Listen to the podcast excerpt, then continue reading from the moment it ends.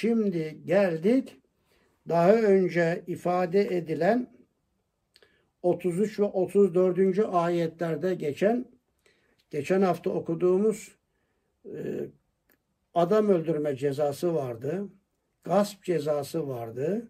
Eşkıyalık ve bir de terör çıkartma, hem adam öldürüp hem gasp etme gibi onların cezası vardı. İşte oradaki cezaların ayrı bir versiyonu, şer'i hadler, suça göre ceza yönüyle otuz sekizinci ayet bu hususa temas ediyor. Hırsızlıkla alakalı bir bölüm. Bunu otuz üç ve otuz dörtteki hırsızlık suçu ve cezası olarak söyleyebiliriz. Veya otuz üç ve otuz dördüncü ayetlerin devamı olarak ifade edebiliriz. Veya hırabe suçu, Efendimiz'e harbi ilan etme suçu olarak da ifade etmiştik. Tekrar önemli bir noktaya dönüyor. Az yukarıda eksik bıraktığı bir hususun mütemmimi olarak şer'i hadler noktasında hırsızlık yapanın durumu. Buyurun. otuz sekizinci ayet. وَالسَّارِقُ وَالسَّارِقَةُ فَاقْطَعُوا أَيْدِيَهُمَا جَزَاءً بِمَا كَسَبَا نَكَالًا مِنَ اللّٰهِ وَاللّٰهُ عَزِيزٌ حَكِيمٌ. otuz sekizinci ayet. Hırsız erkek ile hırsız kadının irtikap ettikleri suça bir karşılık ve Allah tarafından insanlara ibret verici bir ceza olmak üzere ellerini kesiniz. Allah aziz ve hakimdir, mutlak galiptir, tam hüküm ve hikmet sahibidir. Açıklama. Sirkat, sözlükte hırsızlık demek olup, terim olarak akil ve bali bir kişinin belirli miktarın üstünde olan bir malı veya parayı, konulup korunduğu yani saklandığı yerden, hiçbir hak ve şüphe söz konusu olmaksızın gizlice alıp zimmetine geçirmesidir. Çalındığında el kesme cezası uygulanmayan çok durum vardır. Meyve ve sebzelerin, otlakta otlayan hayvanların, henüz toplanmamış tahılların, eğlence aletlerinin, kamu mallarının vesaire. Bunlar cezasız bırakılmaz fakat el kesilmez. O halde hırsızda a. akli dengesi yerinde olup erginlik çağında bulunması, b. İmam Ebu Hanife'ye göre çalınan malın on dirhem yani otuz iki gram gümüş değerinden az olmaması, c. malın saklandığı yerden çalınması gibi şartlar aranır. Ceza sağ elin bilekten kesilmesi şeklinde uygulanır. Önce şu husus dikkatimizi çekiyor. Vessariku erkek hırsız. Vessarikatu bayan hırsız. Burada hırsızlık dendiği zaman önce erkek sigasıyla vessariku olarak ifade edilmiş. Başka yerde zina ile alakalı ayette vezzaniyetu vezzani, zina eden kadın, zina eden erkek denmiş. Buradan bir karakter ortaya çıkıyor. Erkeklerde hırsızlık tarafı galiptir. Bayanlarda ise zina ve şehvet tarafı galiptir gibi işari ama çok önemli bir karakter ifade edilmiş oluyor. Erkek hırsız ve erke evet ve erkek hırsız ve kadın hırsız. Her ikisi için fakta'u eydiyehüme, İkisinin de elini, yani yet dendiği zaman daha çok sağ el akla gelir. Sağ elini kesiniz. Cezaen bime kesebu, bu yaptıkları hırsızlık suçundan dolayı nekalen bir ibret olması için. Toplumda hırsızlığın önünü almak için minallah, Allah'tan bir ibret. Demek ki cezadan maksat toplumu ıslah etmek ve toplumda böyle yanlışlıkların, hırsızlıkların olmaması için bir tedbirdir. Bu caydırıcı bir ceza olarak kesin diyor.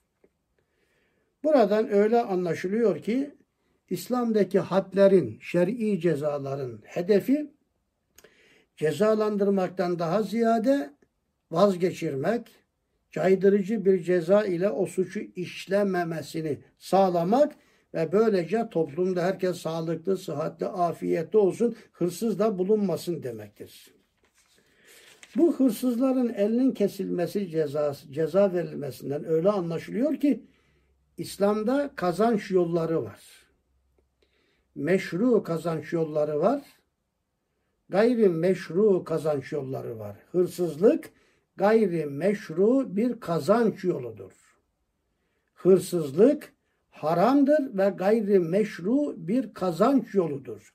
Meşru yollar o da ticaretle olur, ziraatla olur ve İslam'da ganimet var, ganimetle olur, bir de sanatla olur. Dört tane meşru kazanç. Başta ganimeti sayalım, sonra ticaret, ziraat ve sanat, ortaya bir sanat koyar ve onları satarsınız veya sergilersiniz. Bunlar meşru kazançlar. Meşru kazancın kendi içinde belli ölçüleri de var. Şu anda o noktaya girme de girme noktasında değiliz. Ancak gayrimeşru kazançların başında, o da kendi içinde çok gruplara taksim edilmiş. İşte onlardan bir tanesi de bu ayette ifade edilen hırsızlıktır. Hırsızlığı tarif edenler, başkasına ait bir malın muhafaza edildiği yerden, çalınabilecek açıkta bir yerdeyse yine eli kesilmez. Başkasına ait olan bir malın muhafaza edildiği yerden sahibinin rızası olmaksızın ve sahiplenmek amacıyla gizlice alınmasına hırsızlık demiş. Hırsızlığı böyle tarif etmişlerdir. Başkasına ait olan bir malı almak, kendi mülkiyetine geçirmek haberi olmadan. Ama bu hırsızlığı tarif edenler bir inceliğe daha dikkat çekmiştir. Bir insanın kendi kazandığı maldan israf eder, gayri meşru yolları harcarsa o da kendi malından çalmaktır. Eli kesilmese, şer'i bir had tatbik edilmese bile o adam da kendi malından çalmıştır. Aslında o da hırsızlıktır demişler. Yani israfa da hırsızlık nazarıyla bakan, tarifi içinde bunu oraya yerleştiren kimseler de olmuştur. Hırsızlığın bu tarifleri içerisinde faktau eydiyehüme, erkek de olsa bayan da olsa sağ eli kesilecek bilekten. Şimdi bu şer'i haddin tatbik edilebilmesi için Suat Hocam da birkaç madde zikretti. A, B, C şıklarıyla zikretti. E, belli şartları var. Ben de şöyle bir çalışma yaptım. dokuz tane el kesilmesinin olabilmesi için dokuz tane şart var bu mevzuda. Süratlice onları bir açmak, sunmak istiyorum. Birincisi, hırsızın cezai ehliyetinin bulunması. Yani temyiz gücüne sahip ve ergenlik çağına ulaşmış olması gerekiyor. Akil bali olmamış bir çocuk mükellef olmadığı için, mümeyyiz de değilse, yani faydalıyı zararlıdan ayırt edebilecek bir noktaya da gelmediyse, çalsa bile ona ceza uygulanmaz, eli kesilmez. Bunun üstünde çok durmuşlar. Akil bali yaşı, temyiz yaşı on beş mi? Hanefilere göre on sekiz demişler ve hakeza. Üstünde ihtilaflar var, geçiyorum. İkincisi, hırsızlığın haram olduğunu bilmesi şarttır. Onun için hırsızlığın haram olduğunu bilmeyen, yani yeni Müslüman olmuş ama haram olduğunu bilmiyordu, ihtiyacı vardı, oradan çaldı, ona da uygulanmaz demişler. Ama bir insan ben bilmiyorum mazeretine yalan sözle sığınamaz. Çünkü İslam toplumunda yaşayan bir insanın böyle bir şeye sığınması da mümkün değildir, bu anlaşılır. Üçüncü olarak, hırsızlık suçunun kasıtlı olarak işlenmesi. Yani hırsızın başkasına ait olduğunu bildiği bir malı sahiplenmek maksadıyla bilinç, bilinçli bir şekilde ve isteyerek alması gerekiyor. Dördüncü olarak, çalınan malın eylem esnasında başkasına ait olması bu malda hırsızın mülkiyet cinsinden bir hakkının veya hak şüphesinin bulunmaması. Ona borç para verdiydim ben veya o da benim filan yerden malımı almış, benim onda hakkım var, ispatlıyor bunu, ben de ondan dolayı onun malından böyle aldım diyorsa, o hırsızlık olsa bile, tarifine girse bile bundan dolayı eli kesilmez demişlerdir. Beşinci olarak malın muhafaza edildiği yerden gizlice alınmış olması.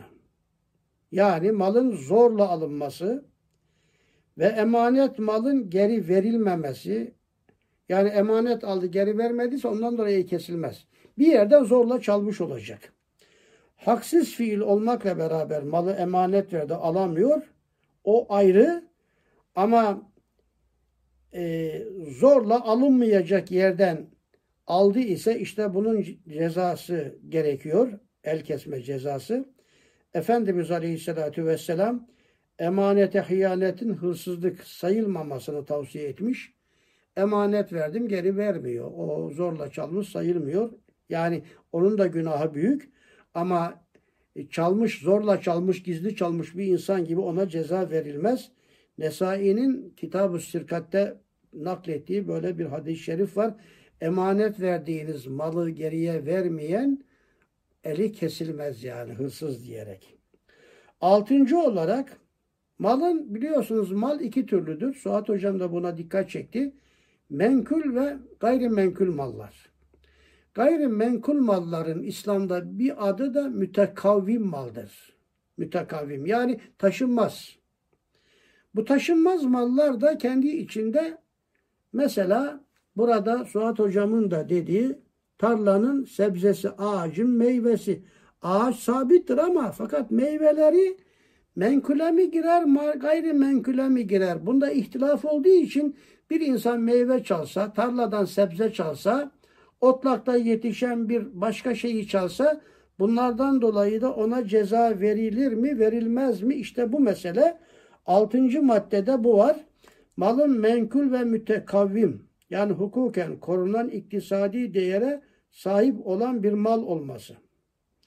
Mütekavvim mal da hukuken korunabilen, bir iktisadi değeri olan bir malsa o zaman cezası verilir. Suçlunun fiilleriyle taşınabilen her mal menkul sayılır. Çaldı götürüyorsa bu menkul.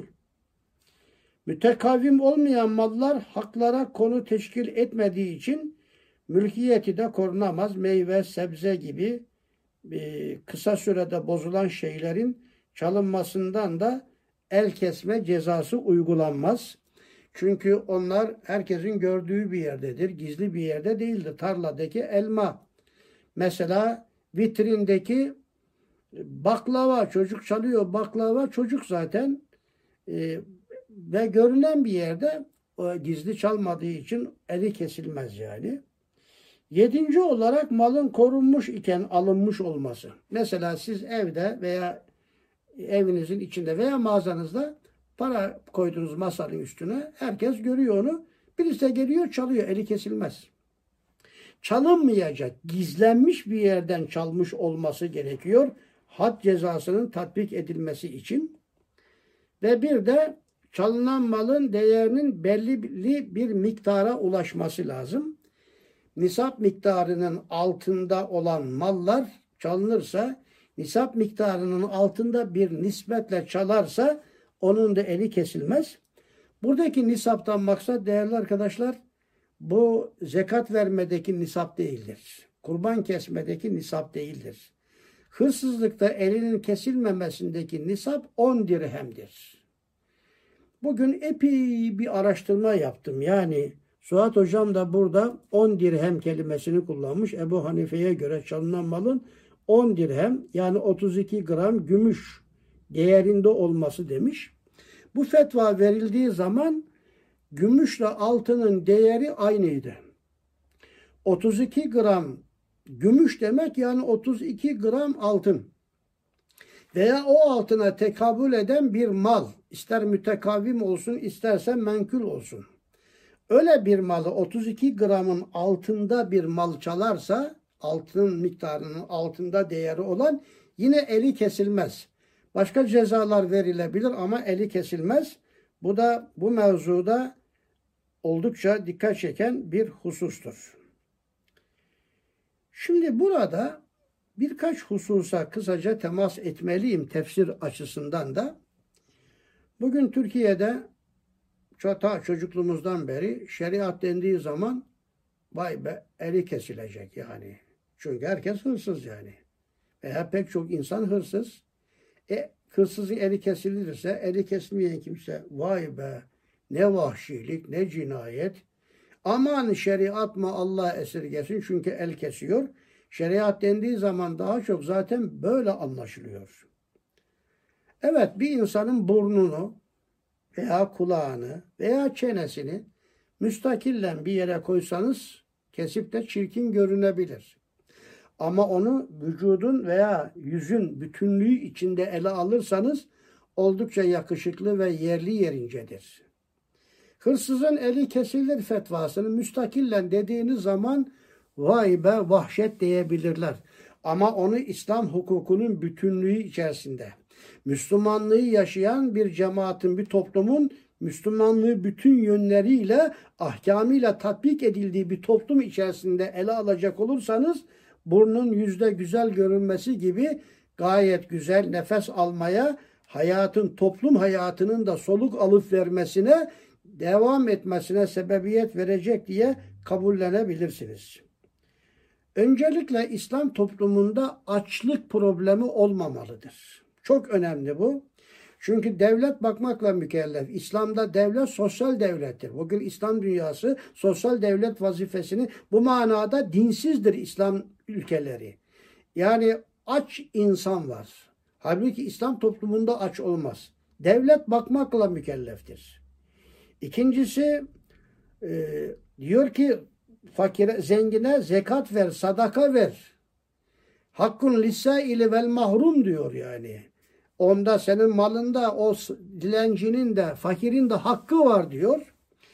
Ve ayrıca surede diyor ki işte yedi sekiz sınıfa sekiz sınıfa zekat verileceğinden bahsediliyor. E, zekat vereceksiniz. Devlet sosyal devlet olacak. Komşusu açken kimse yatmayacak. Ve ayrıca diyor ki ya çalmana gerek yok. Sana İslam haram dediği şeyleri bile ölmeyecek kadar yemene cevaz vermiş. Domuz etini ölmeyecek kadar yiyebilirsin. Çalmana gerek yok. Aç kalma diye bir şey yok. Haramları ölmeyecek kadar yiyebilirsin demiş. Ve toplumun kendisi için değil, diğer toplum için yaşadığı, fertlerin kendisi için değil, diğer fertler için yaşadığı bir İslam toplumunda ben zekatımı aman versem de sevap kazansam diye aranıldığı bir İslam toplumunda devletin sosyal devlet olduğu bir yerde zaten öyle bir cemiyette hele bir de çalmak haram ve cezası var caydırıcı. Ayrıca ahirette hesabı var imanla ahiret inancıyla böyle sosyal bir toplum içinde bir fert zaten hırsızlık yapmayacaktır, yapamayacaktır. Onun için hırsızlığın cezasının bu olması sırf ona ceza vermek, elini kesmek için değildir, caydırmak içindir. Böyle ağır ceza görünce çalmayacak ve böylece toplum birbirine güven içerisinde bereketli yaşayacak demektir ki bu da çok dikkat çekici ve bir kısım ehli dünyaya, laikçilere karşı anlatabileceğimiz en önemli hususlardan bir tanesidir. Hırsız bu suçu ilk defa işlemişse yukarıdaki şartlara uygun bir şekilde ilk, ilk defa işlemişse sağ eli bileğinden kesilir. Fakat biz kesemeyiz bunu. Ben gördüm hırsızı vay getir bileğinden keseyim böyle olmaz. Yani o mahkemeye verilecek, şahitler gelecek, dinlenecek adam, kadı hükmedecek ve devletin yetkilisi o suçu işleyecek. O cezayı verecek. Nasıl idamda cellatı devlet vazifelendiriyor? Aynen böyle olacak. Bugün o manada kadı yok. Mahkemeler buna göre karar vermezse fert ferde bu mevzuda şer'i had, şer'i ceza tatbik edemez. O toplum içerisinde kargaşa, toplum içerisinde anarşi demektir. Bir de bu husus. Ama sağ elini kestiniz. Bir daha hırsızlık yaptı ise bu defa sol eli kesilmez. Eli kesilmekten vazgeçilir. Ona daha farklı cezalar verilir. Tazir cezası, hapis cezaları verilir. Hazreti Ali, Hazreti Ömer ve Ebu Hanife'ye göre suçu ikinci defa işleyen hırsızı tedip için hapis veya sopa cezası uygulanır. Fakat diğer ikinci eli kesilmez. Çünkü onu da keserse şahsi hayatını devam ettiremez.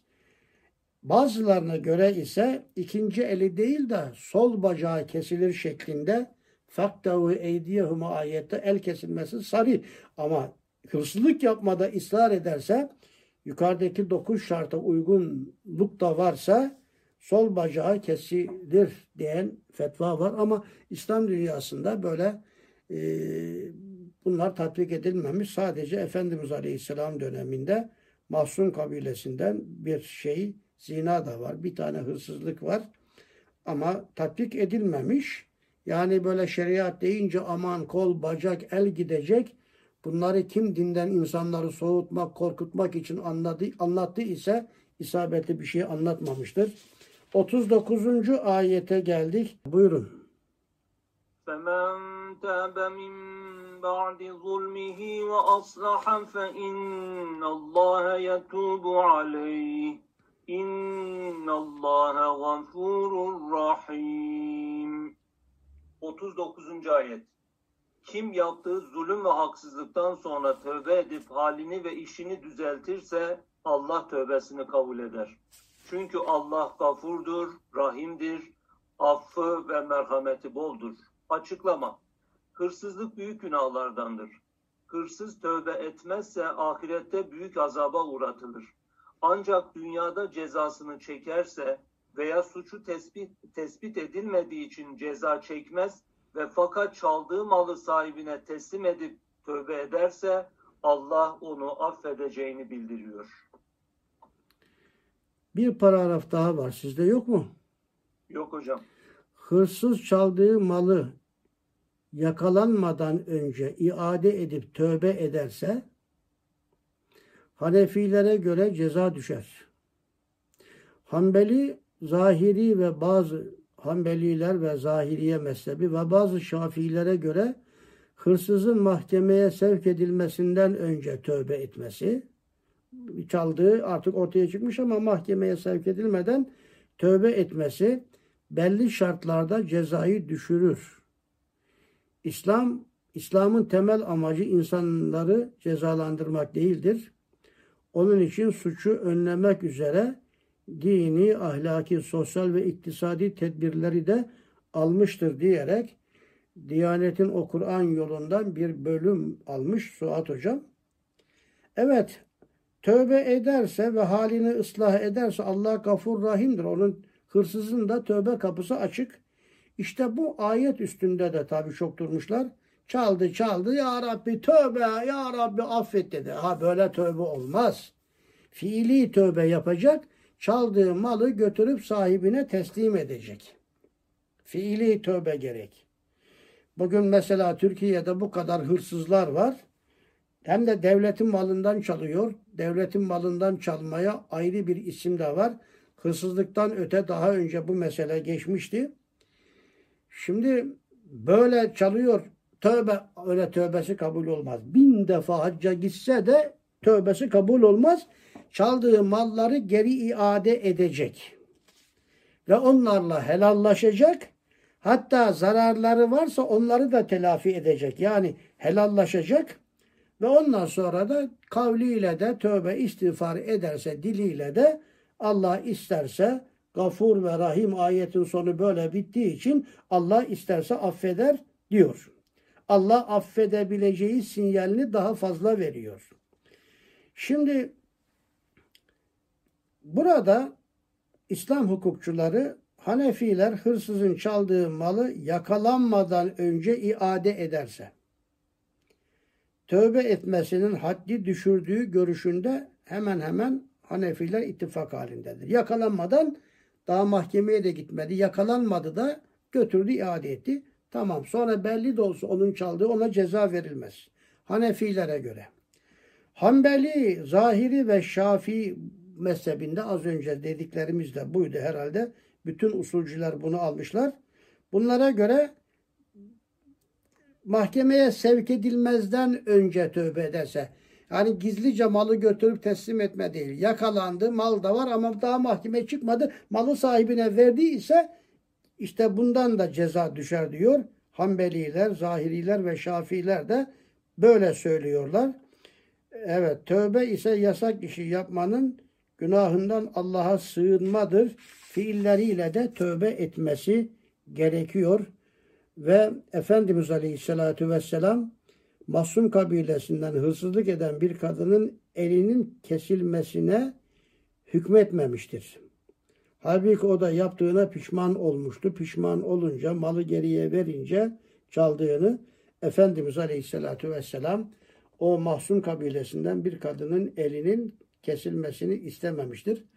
Bütün bunlardan anlaşılıyor ki İslam'ın temel hedefi el kesmek değildir. Toplumda güveni temin etmektir. Zaten sosyaldir İslam toplumu, aç insan kalmaz, çalmasını gerektiren bir şartlar içerisinde değildir. Ve hatta çalar iade ederse, mahkemeye çıkmadan önce iade ederse yine eli kesilmez diyor. Yani böylece İslam toplumu bu mevzuda kendi içinde sağlam bir bünye olarak e, meseleyi ifade etmiş oluyor. Evet, daha önce arz ettim, Tövbe suresi altmışıncı ayette fakirlere verilmesi, muhtaca verilmesi. Zariyat on dokuzda muhtacın da senin malında hakkı olduğu anlatılıyor. E, zaruret hallerinde haram bile geçici olarak mübah kılınıyor. Bakara yüz altmış üçüncü ayette. Ve ayrıca e, bu mevzudaki caydırıcı müeyyidelerle de mesele ele alınacak olursa işte bazı hadler de düşüyor. Bütün bunlar ahlaki bir sistemi ortaya koyuyor. Burada bir inceliği daha dikkatle sunmak istiyorum. Özellikle burada cezalar içinde mal aleyhine işlenen cürümler, mal aleyhinde işlenen cürümler arasında özellikle hırsızlığın seçilmesi, bu fiilin iman ve ahlak açısından Müslüman kimliğiyle bağdaşamayacak bir nitelik taşıdığını özellikle vurgulamak içindir. Aslında mala zarar verme çok. otuz üçüncü otuz dördüncü ayetlerde de geçmişti, hatırlarsınız. Hem eşkıyalık yapıyor hem adam öldürüyor. Veya sadece eşkıyalık yapıyorsa orada bir ceza sistemi vardı. Ama burada özellikle mal içerisinden hırsızlığın cezasının istenmesi, bir İslam toplumunda başka hatalar olabilir, mala zararlar olabilir ama asla bir Müslüman hırsızlık yapamaz, yapmamalı manasına geliyor. Onun için bugün bu hırsızlık yapanlar bunları nasıl izah ediyor, imanla nasıl telif ediyor? Yani çok dikkat çekicidir bu. Bunun üstünde çok durmak lazım. Demek ki iman noktasında güçlü olmayan kimseleri idareci yapmamak lazımdır. İdareciler de hırsız olunca ortaya ayrı bir felaket çıkıyor. Evet. Hazreti Ömer'e gelen hırsızlar olmuş o dönemde de. Hazreti Ömer çaldıkları şeye bakmadan önce niçin hırsızlık yaptığını sormuş. Adamın gerçekten ihtiyacı varsa onları bile böyle bir yol bularak affetmiş. Asla ve kat'a ellerini kesmemiş. Bu da dikkat çekecek bir husustur, bu mevzuda ilave edilmeli. Şimdi bütün bu yukarıda anlatılanların fezlekesi olarak Allah bunları yapmaya gücü yeter mi? Hırsızı öbür alemde cehenneme atar mı? Kafiri cehennemde ebedi kalmaya gücü yeter mi? Veya isterse bağışlar, affeder mi?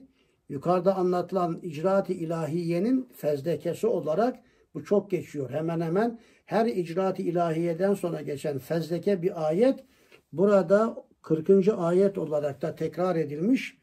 Onu da okuyalım. Ondan sonra biraz mola vereceğiz akşam namazı kılmak için. Buyurun. kırkıncı ayet.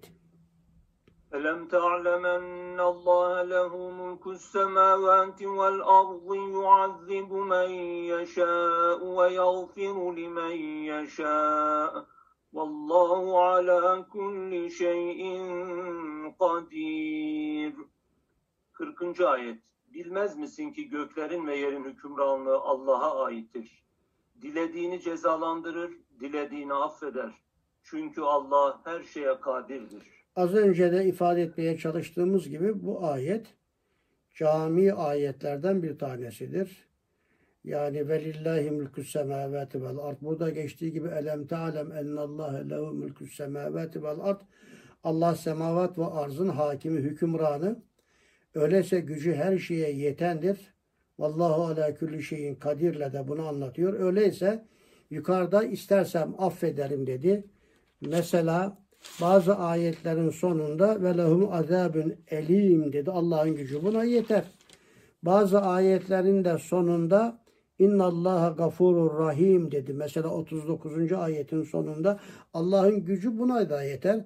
İsterse azap eder, isterse e, mağfiret eder. Yani yukarıdaki icraatın menbaı olarak Cenab-ı Hak bir fezleke ayet deniyor buna. İcraatı destekleyen bir ayet deniyor. Bunu da ifade etmiş oldu. Ve böylece bir grubu tamamlamış olduk. Şimdi geldik kırk birinci ayete.